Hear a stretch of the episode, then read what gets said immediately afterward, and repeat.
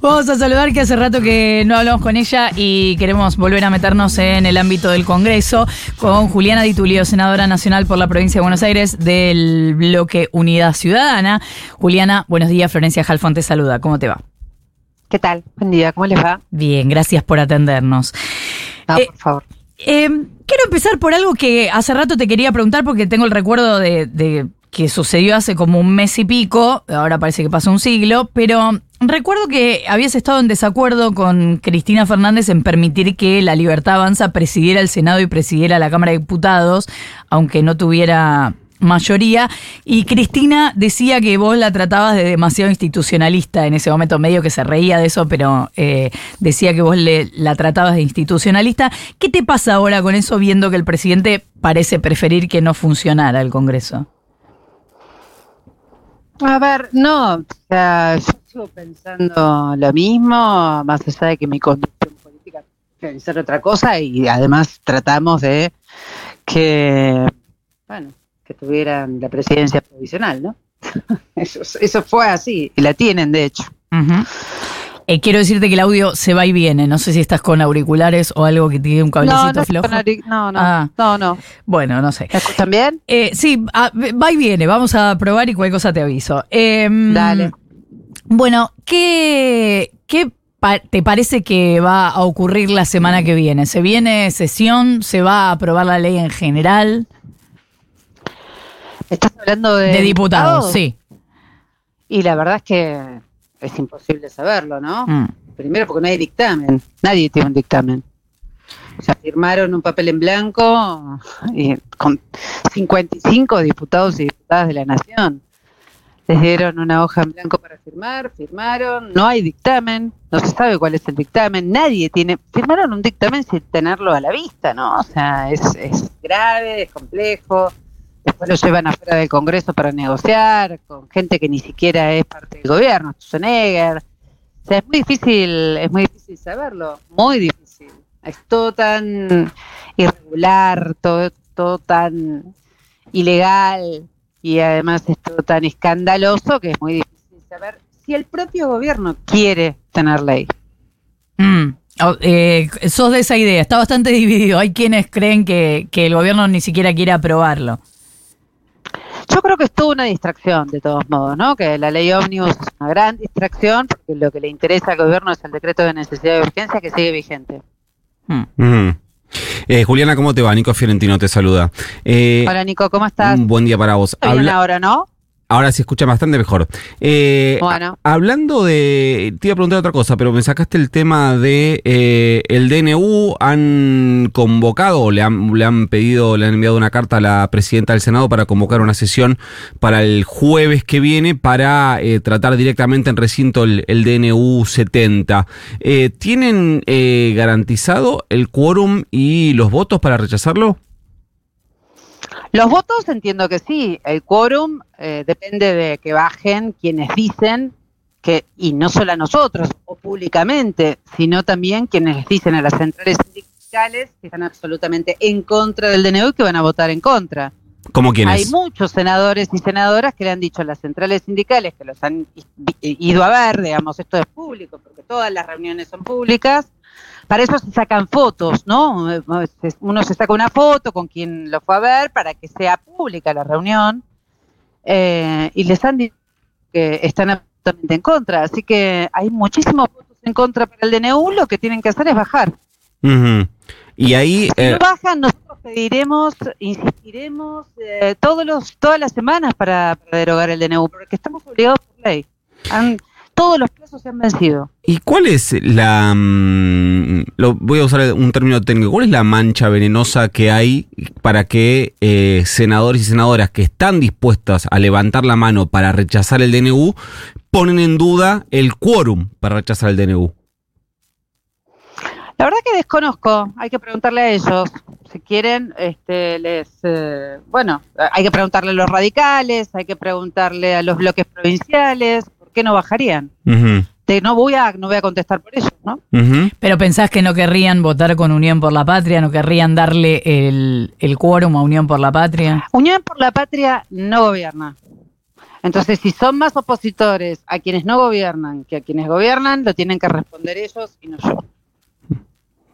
Eh, Juliana, y yendo a otro tema, hay otra eh, especulación respecto al, al Senado, todo esto teniendo en cuenta que hago la advertencia, todavía no sabemos ni votó diputados la ley Omnibus, ni sabemos qué va a salir de diputados de la ley Omnibus, ni sabemos si va a salir de diputados la ley Omnibus. Hecha estas tres advertencias, hay otra eh, especulación que lo han dicho o, o, lo sugieren mucho, muchas personas de la política off the record y lo ha dicho en on eh, Pablo Moyano, que lo que eh, se considera y se espera en caso de que la ley Omnibus pase, aunque sea desgranada, a la Cámara de Diputados es que el Senado lo rechace y vuelva a eh, diputados. Esa eh, posibilidad de esa lectura eh, hipotética y futurista, ¿te, ¿te contiene? ¿Te resulta lógica? A ver, otra vez, para mí la ley ómnibus es toda una distracción uh -huh. porque el DNU, que es lo importante, es importante, es lo más importante, está vigente. La constitución del 94 no lo está, porque el DNU de mi ley que deroga 300 leyes, la modifica, eh, se lleva puesta la constitución nacional porque es de facto una modificación de la constitución nacional, eh, está vigente salvo el capítulo laboral.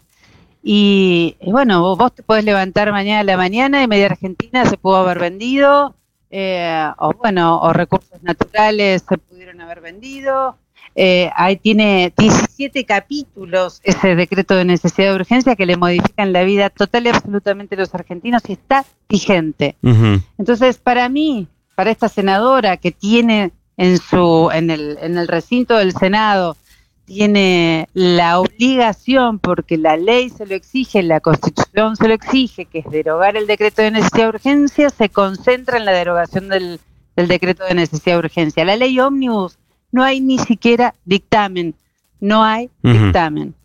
No voy a hablar de lo que se viene después, porque la verdad es que desconozco si va a haber sesión, no hay convocatoria a la sesión en la Cámara de Diputados y Diputadas de la Nación. Pero no, no hay dictamen, no hay convocatoria a sesión.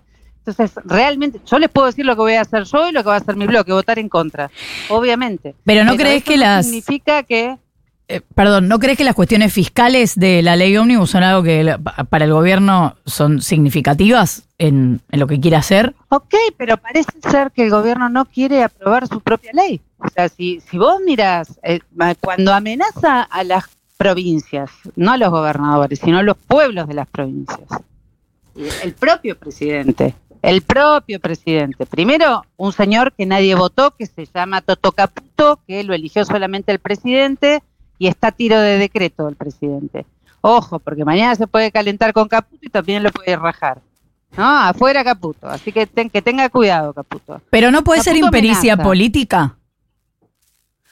Yo no, yo no subestimo a este gobierno. ¿eh? Mm. Yo no subestimo a este gobierno.